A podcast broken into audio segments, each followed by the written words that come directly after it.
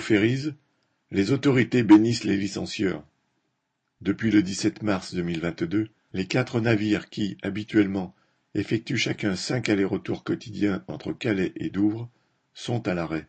Le 17 mars, la direction de P&O décidait de licencier 800 marins sur le champ, par visio en ligne sur Zoom, leur indiquant qu'ils avaient quinze minutes pour rassembler leurs effets personnels et quitter le navire.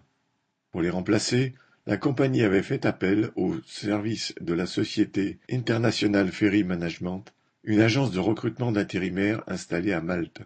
Ces marins sont payés à des tarifs défiant toute concurrence, deux livres de l'heure, soit deux euros vingt.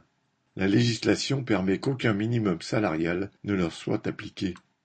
Ils travaillent selon des cycles de huit semaines à bord suivi de huit semaines à terre pour ceux qui viennent d'Europe de l'Est, et dix-sept semaines à bord et dix-sept semaines à terre pour ceux qui viennent de plus loin encore, du Honduras, d'Inde, de l'île Maurice. De plus, beaucoup de marins recrutés dans ces conditions pour P&O pensaient travailler sur des navires de croisière. En fait, ils travaillent sur des ferries d'une ligne très courte où le rythme est effréné. Une heure trente de traversée, quarante-cinq minutes d'escale pour réaliser le débarquement et l'embarquement des véhicules et des passagers, et à nouveau une heure trente de traversée, et cela vingt-quatre heures sur vingt-quatre, sept jours sur sept.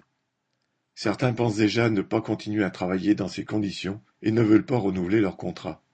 Cela risque de poser de gros problèmes de sécurité sur les ferries, avec des équipages qui seront en permanence composés en grande partie de navigants sans expérience. Malgré cela, un des quatre navires de la ligne P&O, Calais-Douvres, a fini par obtenir, après les contrôles du service des affaires maritimes britannique, l'autorisation de reprendre la navigation dans des conditions restreintes, transport de fret uniquement, du moins dans un premier temps. Le même contrôle doit être effectué côté français par les affaires maritimes. On voit que les protestations du gouvernement britannique quant aux conditions scandaleuses et illégales des 800 marins étaient de pure forme.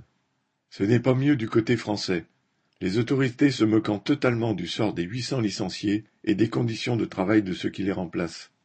Le président de la région Hauts-de-France, Xavier Bertrand, a ainsi demandé que la France prenne attache avec le Royaume-Uni pour que les autorisations nécessaires à la reprise de la navigation soient attribuées sans délai aux trois navires de P&O affectés à la route Calais-Douvres, du fait de l'effet très négatif pour l'économie régionale et nationale. Mardi 19 avril, un rassemblement de protestation de personnel navigant et sédentaire a eu lieu à Calais à l'appel de la CGT. La CGT, la CFDT, la Fédération internationale des ouvriers du transport, ITF, réclament que les marins embarqués sur des navires faisant du transport intracommunautaire bénéficient de la meilleure des conventions collectives pour les marins d'un pays desservi. Cela serait bien le moins. Correspondant Hello.